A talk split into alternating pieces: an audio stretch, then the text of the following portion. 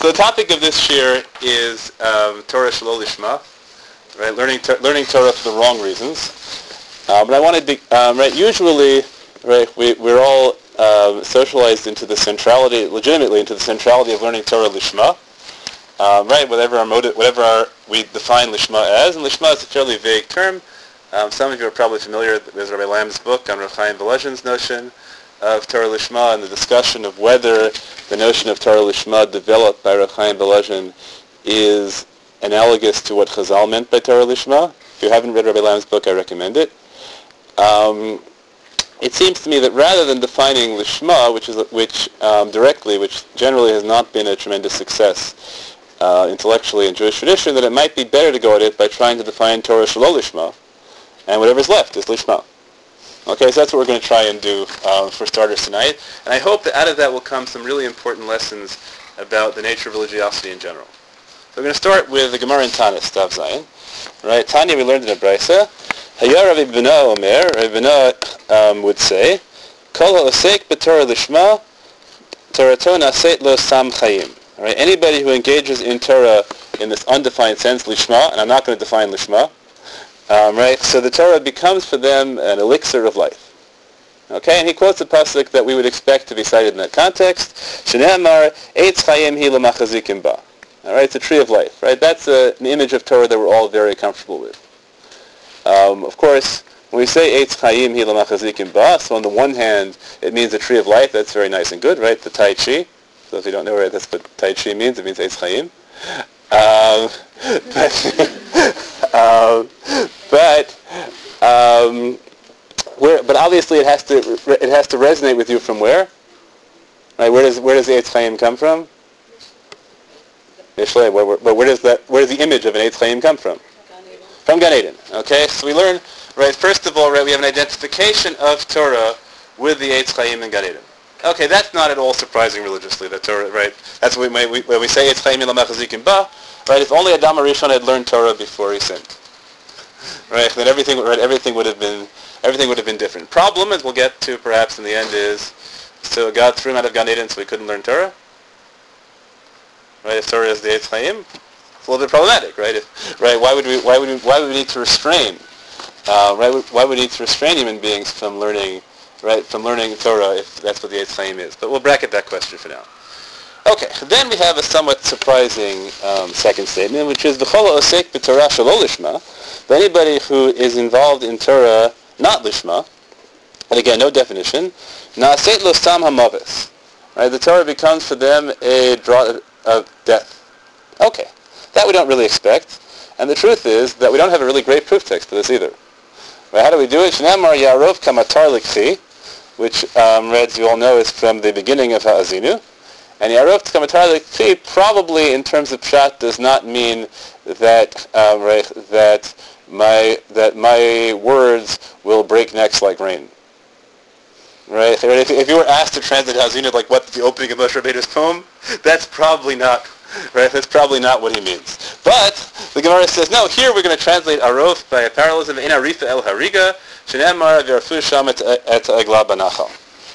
Okay, so Torah is life, and that we have a great pasuk for, and Torah is death, for which we have a stretch, you know, fairly large drush, and you have to ask yourself, what motivates this drasha? Right, why are people forced to go to such great lengths to, con- right, why do they want to go to such great lengths to construct an image of Torah as deadly?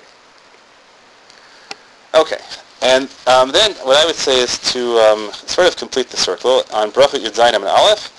Um, we have a Gemara which distinguishes between Lo'osim Lishma, V'lo Lo'osim Shelo Lishma. In this year, we're going to bracket the distinction between, until the very end, we may get to it, between Torah and Mitzvot, and whether there's a difference between between Torah and Maaseh. We're going to assume that whatever applies to Torah applies to Maaseh and vice versa, or at least that all Makorot about Maaseh, Lishma and Shelo Lishma, apply to Mitzvot as well. Okay, we could have a long discussion about whether that's true or not. That's a longer shiur. But I, I think that I can justify that by finding you parallel Gemaras or manuscript variants in every case, which will apply, which will distinguish, which will um, conflate Maaseh and Mitzvah. But if you have that question, it's a good question, and we could have an email correspondence about whether it's justified or not. Um, okay, so Lo Osim Lishma, Lo Osim Lishma, V'chol ha'oseh Shelo Lishma, Noach Lo Shelo Nivra. And anybody who, right, who for our sake purposes learns Torah not lishma would have been better not to have been created. Now that's a fascinating image. Right? Better not to have been created. Right? What, what, where do you think that image comes from? Why do we use that image? Right here? Yes. Okay, it takes us back to Gaiden again. Right? It means right. Uh, right. It means that we're going back to the purpose of creation. Um, right. So in one sense, Torah is the thing which it seems, which is at the center of the Gaon, which seems to be perhaps the purpose of creation. At the same time, we say that if you learn Torah Shelo Lishma, right, so then all of creation was purposeless. Oh, do we have not? Are we not, are we not using the same set? Uh oh. Oh, do I have an old set? Okay, let me use let me use your. Um, right. In the English, it, it's an old set. It's number five. Oh. It's in number five. Ah. Um. Okay, well you gave out this set, not the not the full set. You don't have the full set. You do? Some people have the full set, some have the short set. Can we try and? Uh, can we right. So we have two sources, right? One Tanit Daf Zion and one Brochot Daf Yud and Aleph, which um, right, which both of which bring the learning of Torah back to Gan Eden. One describes Torah Lishma as the Eitz Chaim, and Torah Shelo Lishma as the Sam HaMaves. And one which describes um, learning Shelo Lishma as Noach Lo Shelo Nivra, which seems to, again to bring us into Gan Eden. Okay, so I want to um, try and give you a, what may be drush or maybe pshat in Bereshis to explain what motivates Chazal. Okay, these are not the only places where these images show up. What motivates Chazal for describing to, right to go out of their way to construct images of Torah as deadly? So if you take a look at what on this, the short sheet is source number six, and on the long sheet is source number three. All right, we have two, uh, six and seven and three and four. We have two psukim from Bereshis. Okay, one is, Vayitzmach Hashem Elokim min ha'adam kol eitz mechmad l'mareh v'tov l'ma'achal, v'etz ha'chayim, I apologize for the redundancy, b'toch ha'gan, v'etz ha'das tov v'ra. And the second pasuk is, V'tomer ha'isha l'nachash, mipri eitz ha'gan nochal, mipri eitz ha'sher b'toch ha'gan amar Elokim, lo tochlu mimenev lo tig'u bo pen temutun. Okay, who can tell me what the contradiction in those two verses is? Or at least the difficulty, right, in reconciling those two verses. Ah, uh, okay. It's actually Eitz HaChaim and Yudai, very good, except what did you touch? How do we know that the Eitz HaChaim, that it's the Eitz HaChaim that you touch that you die? Good. Right, so the question, right, one of the fun topics, the titles I sometimes use for this year is how many trees were at the center of Eden? Uh, right, because on the one hand, right, because in the um, right in Bereshit Bet Tet it says Ve'etz Hachayim b'toch Hagan. Okay, and then in um, Bereshit Gimel Gimel, so Chava says Umi Pri Ha'etz Asher b'toch Hagan. So first of all, Chava identifies there as being only one tree, Ha'etz Asher b'toch Hagan, and we know from right from Bereshit Bet Tet that the tree at the center of the garden is the Eitz Hachayim. So how do we reconcile that? Right, how can how can the Eitz HaChaim be the right be the tree with which, if you touch it, now Chava adds if you touch it, right? But if you eat it, how can that be the tree which kills you? In Bereshit Bet Tet, it says the Eitz HaChaim b'toch Hagan. So which tree is b'toch Hagan? The Eitz HaChaim. In when Chava talks to Nachash, she says God told us if you eat the tree, which is b'toch Hagan, you'll die. But the tree which is b'toch Hagan is the tree of life. Okay, so how do we reconcile this? Simplest answer, right, which, uh, I'm sorry, I didn't get your name. What's your name? Right? Alana. Alana. That, that one you can be on tape. Uh, right, is that there's only one tree.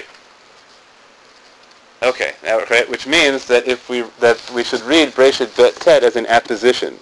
Ve'etz ha'chayim b'toch Hagan, which is ve'etz hadas tov v'ra. Now, if I were to ask you, in everyday life, how do you know, that the, where, where do you learn Tov and Ra from? As a good from Jew. Where do you learn Tov, right? How do you get your definitions of Tov and Ra? Eitz Hadas. Good. What's the Eitz Hadas? Right, the associations are clear, right? How do we know, right, what are we supposed to, how do we examine what's Tov and what's Ra? How do we evaluate that? What do we, what book do we read? Torah. Torah. Good. Right? So obviously, when you think about it, the Eitz Hadas Tov V'Ra has to be Torah. And we know the Eitz HaChaim is Torah. right? So what Chazal are saying is that, right, that obviously there's only one tree, and that one tree obviously is Torah, and then we have to explain, right, why is it that Torah is both the Eitz HaChaim and the Eitz HaMavet?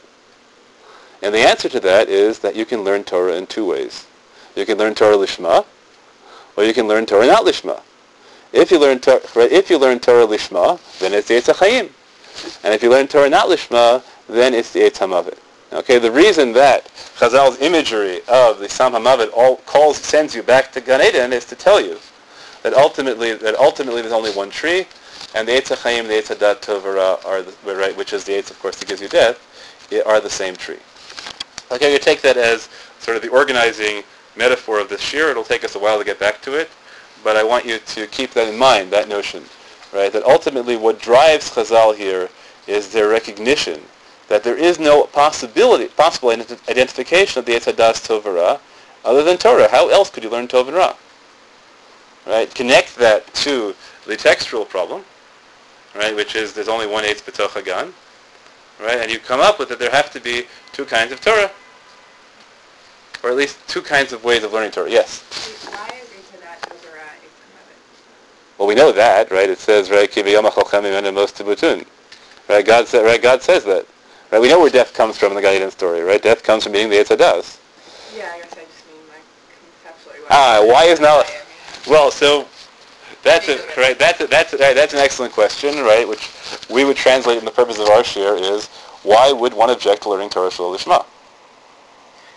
Right, right, because we've now identified, right, the Eitz, right, Torah becomes the Eitz HaMavet if you learn it Shelo Lishma. That's what I'm arguing is the right is the point of right is the point of Chazal here. So now we have to ask the question, what's wrong with learning Torah Shelo Lishma? Shouldn't we, after all, say, um, Mitoch Shelo Lishma B'Lishma? Right? We all grow up saying that. Right? That's the right? That's your question. Yeah. I, I just don't see how that is. Okay, so now the question, right, so let me, I'm going to try and translate the question one more way. We'll see, right? Which, um, in a certain sense, your question is, you know, is the really deep question, which is why does, why is knowledge ever dangerous? Right, which is the Rambam's question in the beginning of the Moreh, right? Why would God not want human beings to have knowledge? Right, and the answer, I would argue, is that knowledge as such is not dangerous, but knowledge acquired for the wrong purposes um, is dangerous. Right, knowledge is not necessarily good. Okay, so the yeah, yeah, that's what I'll take say for now. At the end, of, right, we'll see all these all these attempted definitions and see if they work. Okay. So stage one, okay, right, is that there's only one tree, because there's only one Torah, uh, right, and that Torah can be learned Lishma, in which case it's the Eitz Chaim, or not Lishma, in which case it is the Eitz Mavet. Okay, with that, we can now go into, with that organizing metaphor, we can now go into the, uh, back into the rabbinic world and analyze this halachically. Question?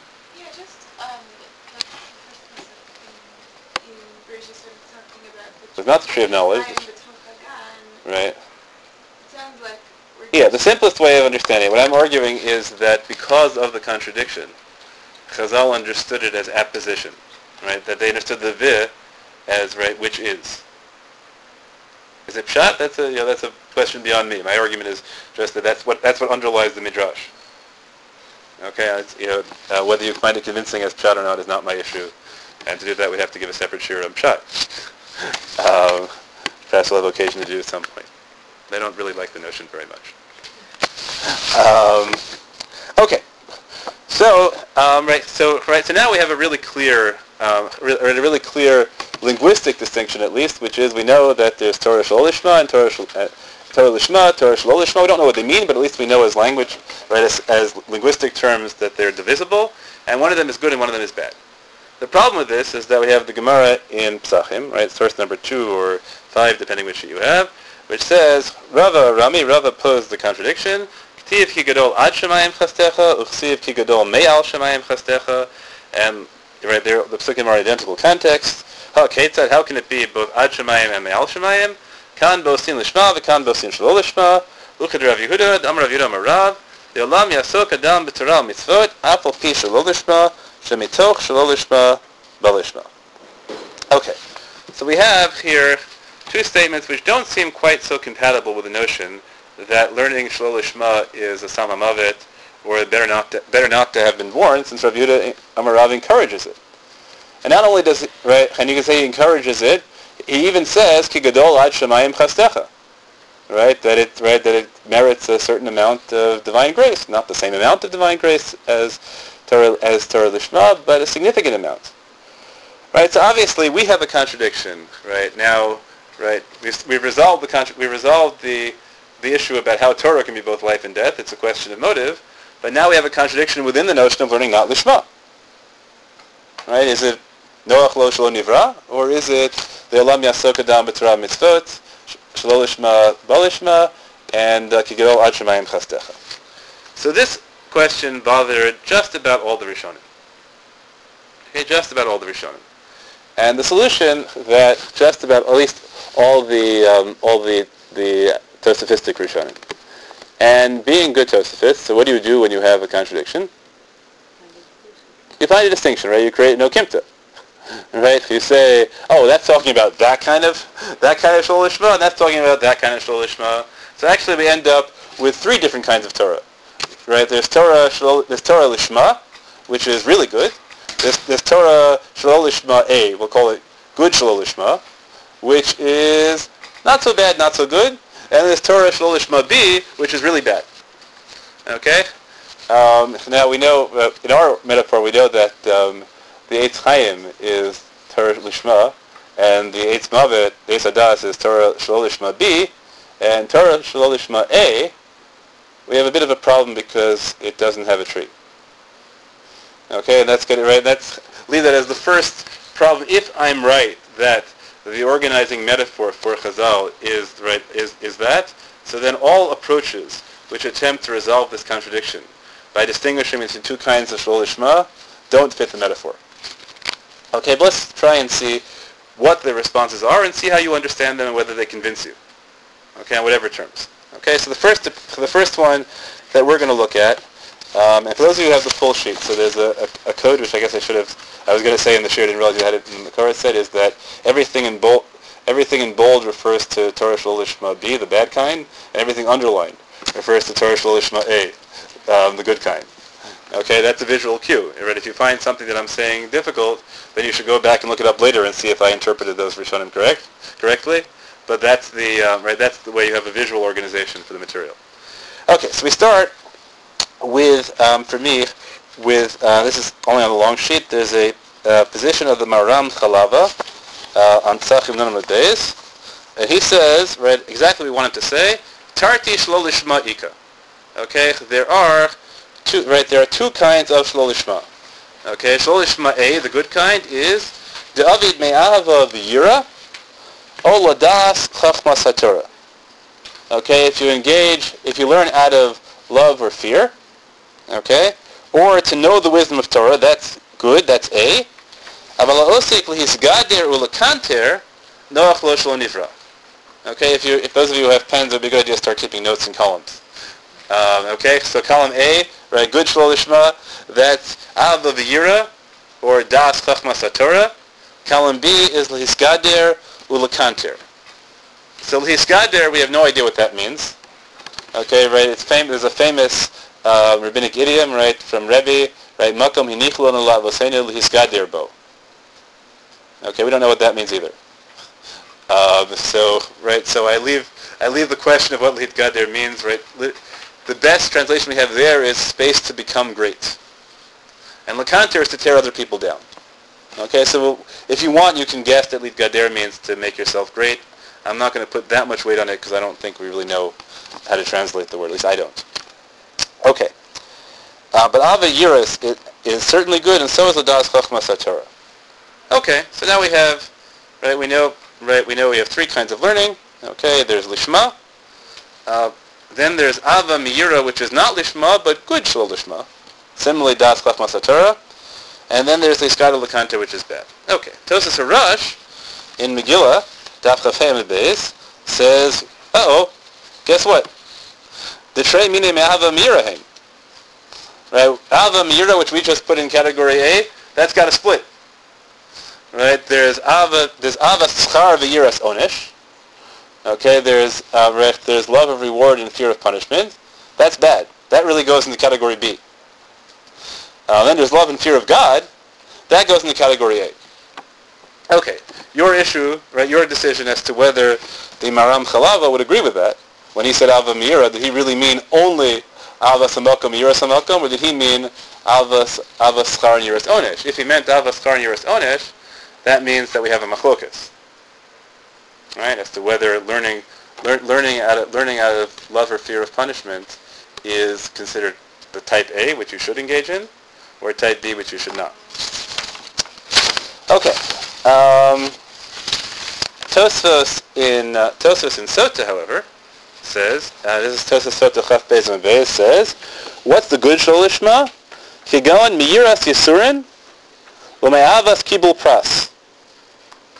Right. So the good sholishma is avas schar and yiras onesh, which is exactly what the um, which is exactly what the Tosfos Haresh, right, said was the bad sholishma.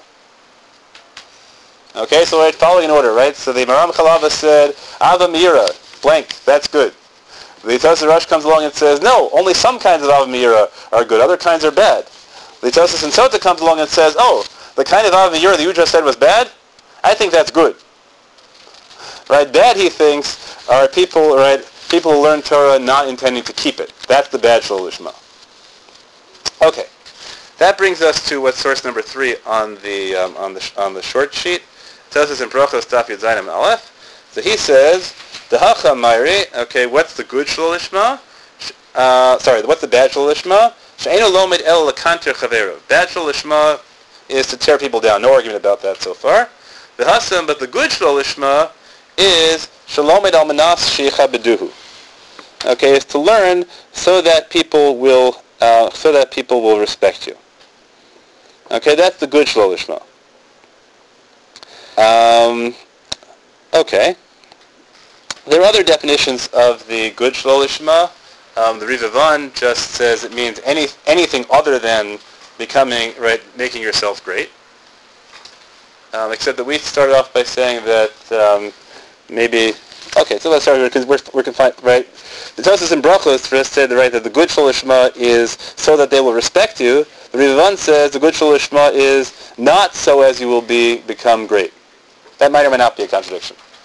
Tosfos in Psachim, right, we're back on the sheet again, number four, um, says, V'omeri, dehasam, right, that's the bad shol lishma, Mayri, kigon kidei lehisyaher, ulekanter, ulekapeach et chavirav b'halacha, ve'ino lamed al manas la'asos. Okay, the bad shol lishma is if, you, um, if, if you're learning to be arrogant, to cut other people off, and you're not learning for the sake of doing. Aval hacha, but he says over here, what's the good shol lishma? She'ein miskaven l'shum ra'a, ela mitoch hatzelus. Okay, here he says, the, right, the good shol lishma is if you learn with no evil purpose at all, the only reason you learn is because it's better than getting a job. Okay, right, so it's fun to find this in a medieval text, right, that there were, were already people who engaged in learning only because it was better. Um, it was better than getting a job. Okay, so let's try, it is, by the way, uh, in case you're wondering. The, um, the, um, all right, so let's try and see if we can line up all the, or at all the A's and B's. Okay, we know that learning Torah, learning Torah sort of to tear other people down, everyone agrees that's bad. Right, everyone agrees that's bad. But what kind of Torah can we unequivocally say is not lishma, but still good? Ava schar yiras onesh? Nope. That's controversial. Amanas sheyichabeduhu? Well, amanas sheyichabeduhu, Tosfos Brachos Zayin Aleph said, gee, that's a great thing. But um, probably all of you are aware of the um, right of the Mishnah Avos, which I'm quoting here from Gemara in Nedarim Samach Beis Amud Aleph, which says, Al ta'asem haTorah lehisgadol b'hem. They'll make them a crown to become great. Okay, you're going to say that's only l'chatchila, but b'diavad it's okay. The Gemara goes on to a drasha which says, right, Uma Belshazzar shlo nishtamesh ela bichlei kodesh inasu klei chol ne'akar min olam. Belshazzar used the mechulal kelim of the Beis Hamikdash was ne'akar mina olam, kal b'chomer amishtamesh b'kisra shel Torah. So if you learn for the sake of kavod, right, you get wiped out of the world, right? Noach lo shel nivra.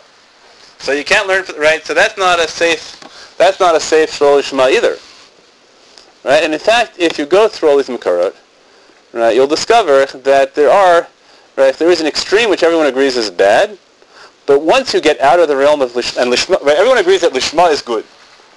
Everyone agrees that learning just for the sake of knocking other people out is bad. Everywhere in between, there's a machlokas. Everywhere between there's a machlokas, right? There's no, right? There's no kind. There's no kind of shelo lishma that one Rishon puts in category A as the good kind that you won't find some other Rishon putting in category B. Yes. I still don't understand what lishma is. I haven't defined lishma. Well, I'm interested in defining a shelo lishma. Oh. Okay. Right. What lishma is, you can read it by Lamb's book and you can debate it. So um, it's everything that's not inclusive in that. It seems to me that right. One way to do it is process elimination, right? Well, Oh well, so nobody has argued, for example, that uh, this to this to this right to this point, nobody has argued that learning so as to unify the Kutsha Brishko and Shchinte is shelo lishma. So that might be lishma. Why do you want to do that? Why do you want to do it that way? Because you want to be meyached the Kutsha Brishko and Shchinte. What else do you want to do in life? It's the whole purpose of creation, isn't it? So because you want to. Oh, you want you to keep on asking ultimate ultimate purposes? You know, is it to fulfill God's will? I don't know the answer to that. I mean, you know, we can't. Oh, I, I'm what I am at this point in this year, right? We, what Torah Shelo Lishma, Lishma means is right is an independent issue, right? You're aware of, of the position attributed to Rav Chaim Volozhin, right? That Torah, real Torah Lishma means learning Torah for its own sake. Okay, I'm not one hundred percent sure that is actually the position of Rav Chaim Volozhin, um, and. A separate shir, which is on what Rav Soloveitchik really means an halachic man. Uh, what I can tell you just uh, as a clue, um, and you can look at the website for, the, I think that my article on this is, is there, uh, is that if you, um, the, at, in the, at the core of halachic man, or ish halacha, is a quote from Rav Chaim Volozhin, at the end of which the Rav, right, the Rav says, these are the words, the above are the words of Rav Chaim Volozhin, they need no commentary, and the whole ish halacha is built off that quote. And in that quote, there are a couple of places where there's little three dots. Okay? And it pays to look up what the Rav left out. Um, right, right, we'll, just leave, we'll just leave it at that. Uh, right at that for now. Uh, it may uh, radically transform your image of both Rav Chaim Volozhin and the Rav if you see what he left out. Uh, but uh, that's one definition of Lishma. Another definition of Lishma is just to, um, is just in order to do. Right, Balabatish, right? Learning Lishma is so that you'll know what to do. Nobody has said... Like like, nobody ever said that's not Lishma. Right, fine, right? We said not Lishma means learning not Lasot. No, he said... Um, right. right, nobody's ever argued with that. Right, that could still be Lishma, we don't know. Or it just sounded like... Right, but nobody ever tells you, right, nobody ever tells you, right, what, right? Nobody ever says the good kind of Lishma is learning, learning, is learning to know what to do. Right, so I think those, you know, the, the right of the competing images of what lishma means, right? One is learning Torah for its own sake with no other purpose, and one is learning Torah so as to know what to do, right? Gadol Talmud shemevi lidei maaseh, right? Where Chazal sort of encapsulated the paradox, right? Eizeh man gadol, right? Talmud u'maaseh, Talmud gadol shemevi lidei maaseh, right? That was written by somebody with a sense of humor, right? Because it answers, right? Because it, it, right? Because it just involves, right? It just repeats the paradox. Um, and in general, people should have more appreciation of Chazal's sense of humor. Um, there are many, many funny things in Chazal that are regrettably, uh, regrettably not um, not laughed at. Um, I guess an example for example for me uh, is probably all of you have been subjected to very powerful Musar Shmuzim, right? In which they say, right, if if the Rishonim were Malachim, then we're human beings, and if we're right, if they were human beings, we were don- right, then we're donkeys, right?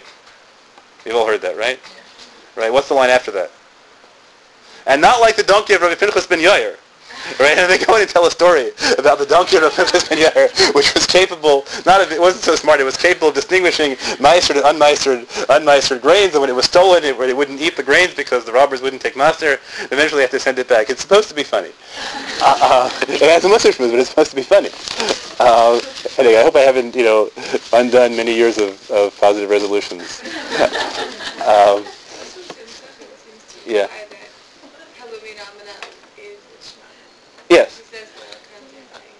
yeah, nobody ever, nobody ever, to my mind, in the, in these sugya, nobody ever challenges any of the standard definitions of lishma except Ava, Ava and Yira, right? There's that one radical notion in the Tosas Arash, right? In the uh, right with the Tosas Arash, I think it is, who claims that learning me'ava samakum miraso is not lishma, right?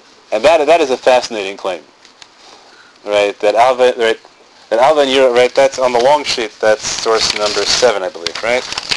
Uh, yeah. Um, Ava schar Yira's own ish, right? So you have to see in, in context whether that's talking about Shul Lishma or not. It might be. As my recollection is that the Tosas Arash is, ooh, the Tosas Arash is um, is possibly possibly means that, but not necessarily. Okay. Yes. Maybe already has a good Shul Lishma. Not that I'm. So as far as I'm aware, can I, can I close the door? We'll keep the rodents out if not.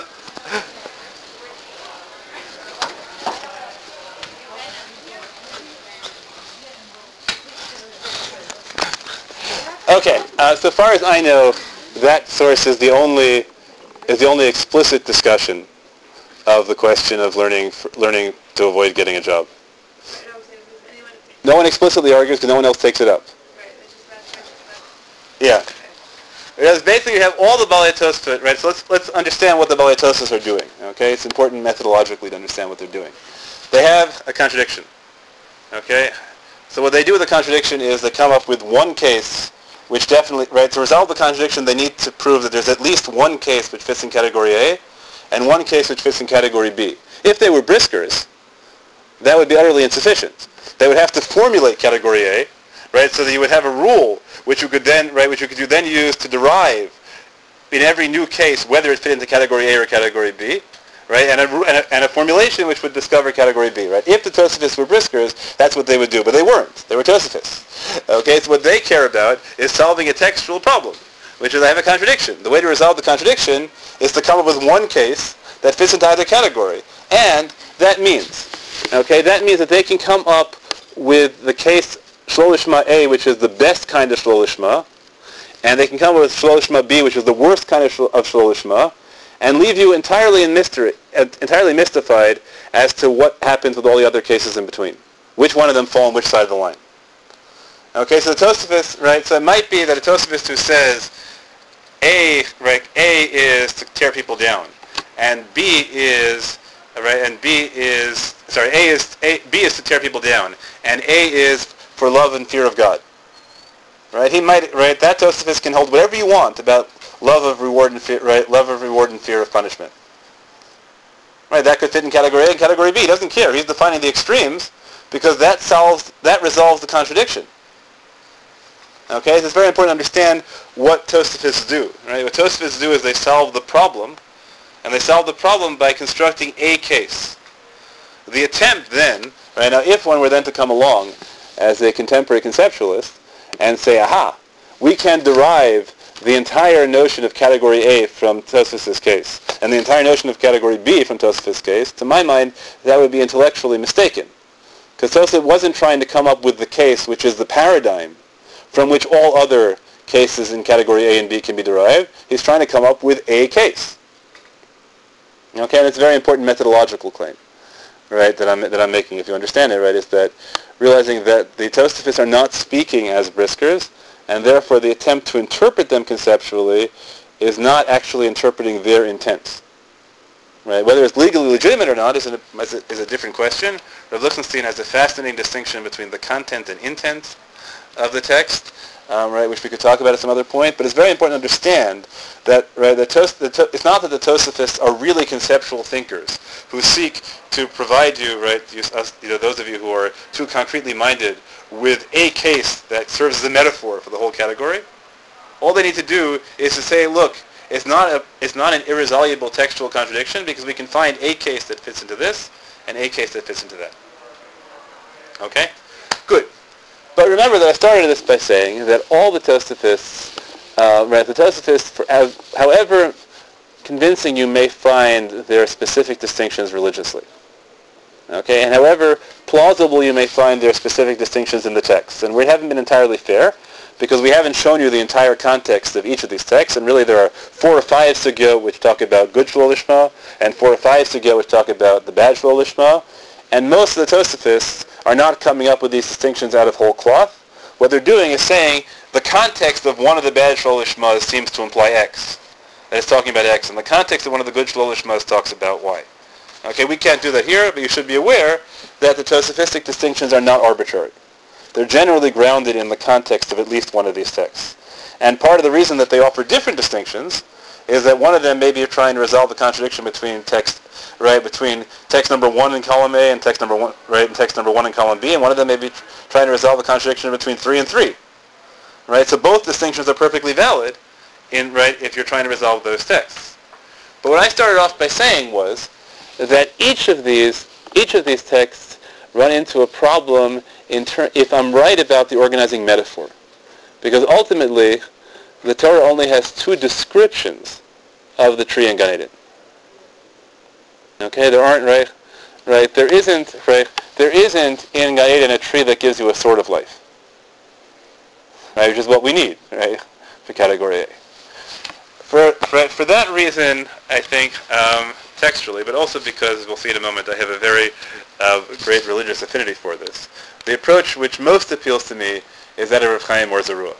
Uh, Reb Chaim Or Zeruah, we should preface by saying this, I don't know very much about him, uh, but it seems to me that uh, from a number of encounters, um, and I think that Reb Lichtenstein and Reb Rosenzweig have said this in their own way, uh, Reb Chaim Or Zeruah is, unlike the Tosafists, sort of a brisker. Uh, what that means is that um, he is willing to take statements to their extreme, regardless of practical consequences. Best example of this is Reb Chaim Or Zeruah seems to really believe that students in yeshiva are pater from all mitzvot aseh, because osek b'mitzvah pater min mitzvah. End discussion. Okay, he really seems to believe this. If you're really, you know, if you're just learning Torah as such, and you're not Torah Sum Naso, that's one thing. But if you're really Torah Sum Naso, then you're pater from all mitzvot aseh because you're engaged. Right? Reb Chaim Or Zeruah is willing to say things like that. Okay, so here we have an uh, Reb Chaim Or Zeruah has a long tshuva on a topic that doesn't matter to us in the slightest, in, for the purpose of this year. But you can tell at the end of it, it seems that uh, there was this vort about Shlo Lishma that he always wanted to say. And this was his chance to say it, right? This, the Shlo Lishma, this is source number five or fourteen, depending which version you have. Is he a contemporary of? Uh, yeah, you know, the late Balei Tosfos. Um, right. So the um, so Reb Chaim Or Zeruah. So I'm skipping source number three. Reb Chaim Or Zeruah says the following: the Shlo Lishma, Hoil V'Asali Yadan. Name of Bein Milsa. Since we found some reason to mention Shlo Lishma in the context of this other tshuva, let's talk about it. It says, Ki Rabbeinu Tam Omer, right? He attributes all the Tosafistic distinctions to Rabbeinu Tam, right? And probably Rabbeinu Tam was the first one who made the Chiluk, and right, and right, that there were many of them afterwards doesn't matter to us. Rabbeinu Tam says, Shnei Inyanei Shlo Lishma Yesh. There are two kinds of Shlo Lishma. Chad Asir, one of them is prohibited, V'chad Shari, and one of them is permitted. Vani hadyodu pa'ut, but I, the ordinary and, and insignificant, Omer, I say, T'chol Shlo Lishma chadhu. There's only one kind of Shlo Lishma. V'chulam avera, and all of them are sinful. Okay, but he knows the Gemara as well as we do, right? What do we do with mitoch Shlo Lishma balishma? Right? So he says, Ach osa avera hutra, but that avera becomes permitted. Shesofa lavoli de mitzvah, because it will eventually lead to a mitzvah. Kimo, matili shamei nahar mefakeh gal b'Shabbos. Examples are saving women from drowning in a river on Shabbos, right, which you know the Mishnah encourages. Uh, right, of course, there's a Chassid Shota, is right, is the one who, right, who is concerned about issues of negiah in the face of pikuach nefesh, um, and uh, and right, and on, and uh, violating the various prohibitions of Shabbos involved in. Right, in clearing a, a, wreck, a re- clearing wreckage in order to find somebody. So Reb Chaim Or Zeruah says that learning Shlo Lishma is that kind of thing. Right, it's something which is intrinsically an avera, but which becomes mutter because of its consequences. Okay, now he says v'chein mashma b'nazir. Okay, so let's um, let's go back to source number thirteen on the long sheet, and I'll read it to you for those who don't. Amar Rav Yehuda Amar Rav, le'olam ya'asok adam b'torah mitzvot af afilu shelo lishman, shemitoch shelo lishman ba lishman. We're fine with that. Why? Shebischar mem bet korbanot she'ikriv Balak harasha, zachav yatzam mimenu rut. Okay, because Balak brought his forty-two korbanos in order to wipe out the Jews. But in the end, Balak's forty-two korbanos lead to rus. Now, we don't tend to see Balak as a hero of Jewish history. Um, right? So that's a, right? So the Gemara's comparison there, Shlo Lishma, right, really supports Reb Chaim Rizur's claim that it really is an Avera. Right? Because Balak, right, Balak is beyond doubt, right? If, right, what, what Reb Chaim Rizur is arguing textually, right, is we said that L'kapeach or L'kanter, that's bad Shlo Lishma, right? But here, in Nazir, the Gemara compares, right, the, the kind of good Shlo Lishma, that's mitoch shelo b'lishma, to the forty-two korbanos of Balak, which were brought so as to be able to curse the Jews. Right? So Reb Chaim Bar Zerua says, how can you claim that l'kapeach is not the kind of Shlo Lishma that's b'lishma, if the Gemara says that the korbanos of Balak, right, are, right, are the Shlo Lishma that brings to lishma? Furthermore, he says that in the context of that Gemara, it talks about it in the as the st- right, it parallels the story of Yael, right, who, according to the Gemara, sleeps with Sisera so as to weaken him so she can stick the pentag into his head, which for some reason is seen as a meritorious act which saves the Jews, even though the battle was already over. That's right. That's a Nach problem to figure out, right, why why killing the enemy general after you've already routed the army is uh, an act of pikuach nefesh of Klal Yisrael. Um, okay. Uh, right? So, right, so Chaim Bar Zerua says there's only one kind of Shlo Lishma, and it's always an Avera, but that Avera becomes permitted because it will lead you to the mitzvah. But then he goes on to say, Aval mi shemakshe orpo leolam lo yaseh mitzvah, but somebody who stiffens their stiffens their neck so that they will never actually do the mitzvah, noach lo shelo nivra. Better for such a person not to have been created. Okay. So, here's what I want to take out of Reb Chaim Bar Zerua. There is a vision of halacha, which says that the reason that we live as halachic Jews is because we wish to be safe. Right? Um, right? We wish to know in advance, right, whether our actions are approved by God or disapproved by God. And if right, and so God, and right, and so we construct this giant rule book. And the purpose of this rule book is so that we can consult the rule book at any time, so that we know in advance of any particular action whether it is right, whether it is um, desired by God or not desired by God, and that way, at the close of our life, we can be absolutely sure, um, right, what the outcome of our life is. We will not be in the position of, say, Rabbi Yochanan ben Zakkai, Rabbi Yochanan ben Zakkai, right, who at the at the end of his life wasn't sure whether he was going upward or downward. Right, we, right, will be in the position of knowing that we're going up. Okay, that's right. That is a vision of halacha. Uh, right. On the other hand, um, what Reb Chaim Bar Zerua says is that ultimately, right, if we take Talmud Torah as perhaps the central act of religious life, but the truth is this applies to everything, right? If the right the act, the central element of religious life is to do mitzvot, and particularly to learn. But none of us ever have pure motives, right?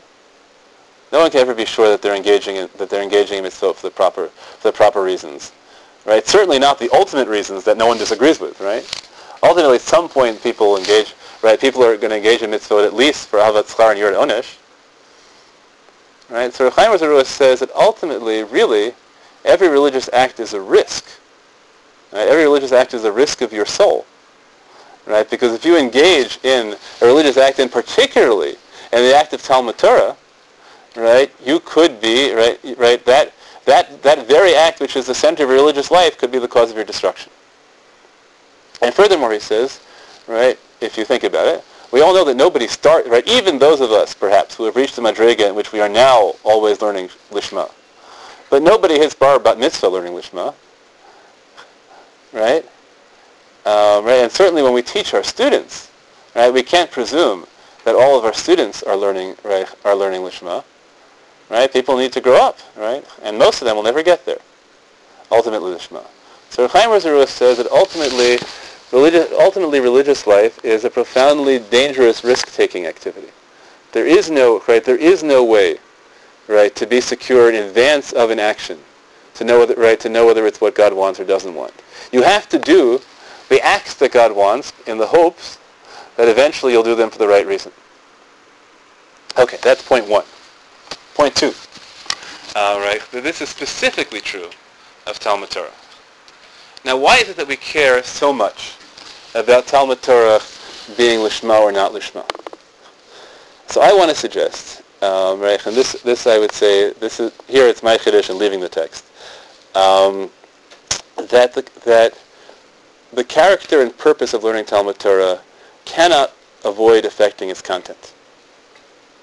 Okay, right, it's not possible to right, it's not possible that learning to, right that learning Torah lishma and learning Torah shelo lishma will yield right will yield the same Torah, right? Because Torah isn't just a product of a mind. Right, all of us are modern enough to know that texts are affected by the subjectivity of the reader. Um, right? And, therefore, the reason that we care so much about Lishma in the realm of Talmud Torah is because Torah learned Shelo Lishma, right, is not just bad for you. It distorts Torah. And that affects everybody else who's trying to live their life safely. Right? Right? Because if you make, right, if you make your decisions in Torah because right because you want to, let's say, be firmer than the other person, right? Kedei right kedei l'kanterbo, right? Uh, or because you want to be great, right? So you get right so you right you teach the Torah that will make you popular and respected, as opposed to the Torah right as as opposed to the Torah that you believe is true. Or you learn Torah because you th- right bec- or you take the safe way out in Torah because you're afraid, right because you're afraid because of avaschar and yiras onesh. Right, all of those ways, right? Or you give the decisions in Torah that will enable, that will let people keep supporting you, so you can learn instead of getting a job. Right? All those, right? All those approaches, right, are going to change what Torah is, and therefore, learning Torah shelo lishma is destructive not just to your individual neshama; it's destructive to Torah as a whole. Right? But at the same time, right, um, the goal can't be to scare everybody away from doing it. Right, so Chaim Aruah says that ultimately the personality, the, right, the personality of the religious Jew has to be the personality of someone who's willing to take chances. Um, right in um, in yeshivas they used to in the yeshivas they used to talk about the four people who never sinned. Right, you all know the four people who never sinned: Binyamin, Yishai, Kilav. Right, the point is, right. So, it, what are the old Mister Shmuz in yeshiva used to be? Yeah, nobody. Right, people who never amounted to anything. Right. Uh, right, you know, they're not leaders, they're not manhigim, right? Because people never take chances, uh, right? Don't become, right? Don't become manhigei Yisrael. Uh, although they might have great children. Um, okay, right. So I want, right. So what I want to claim, right, is that what one should learn from Rav Chaim Aruah Ruah, right, is number one, right, is the notion that the purpose of halacha and the purpose of learning is not to keep you safe. The purpose is to make you grow. Um, right, and that one has, right, that as one learns, one has to be continually aware that one's learning is not just, right, is not just taking Torah into oneself; it's also putting oneself into Torah. Okay, so and uh, I can end briefly with a commercial. um, the slogan for my summer program is called "Taking Responsibility for Torah," and the purpose of the program is to uh, is to teach you th- um, how. Right, how what you are legitimately affects Torah, and to right, and to understand, right, the way right to understand the way in which Torah is legitimately affected by your neshama, and the way your neshama and your Torah have to grow together. Um, the way it does that is by right is by having all learning be hala, um, be oriented towards writing tshuvot, where you actually have to take responsibility for the real world consequences of your decisions, and you'll discover right when you're confronted with real decisions. That you'll discover how much all these issues, right, about being loved, being respected, being better, being better than the other person, making a living, right, all those all those factors, which in the Beit Midrash may not seem so real, if you actually have to make decisions, all come out for real. Um, the, the the claim I make, and I think it's it's a not uh, unjustified claim, is that it's an experience of Torah that is like nothing else in the world. Um, that it changes your whole relationship to Torah and halacha in ways that no other form of learning does. Um, and that if you have aspirations for being a leader in Klal Yisrael, this is about as good a preparation as you can get. Um, So I hope that, uh, at the very least, I hope that this year has uh, provoked thought, that uh, some of you will be inspired to at least begin a uh, serious correspondence uh, about Torah, or look at the website and study the Torah, and at best, that uh, you'll come learn with me, and that way, my shul lishma will be ba lishma. Sure. You have a question? Formal? Yeah? Does any of the application of this change because as women we aren't obligated to learn Torah? Does any obligation of this change because as women we are not obligated to learn Torah? Okay.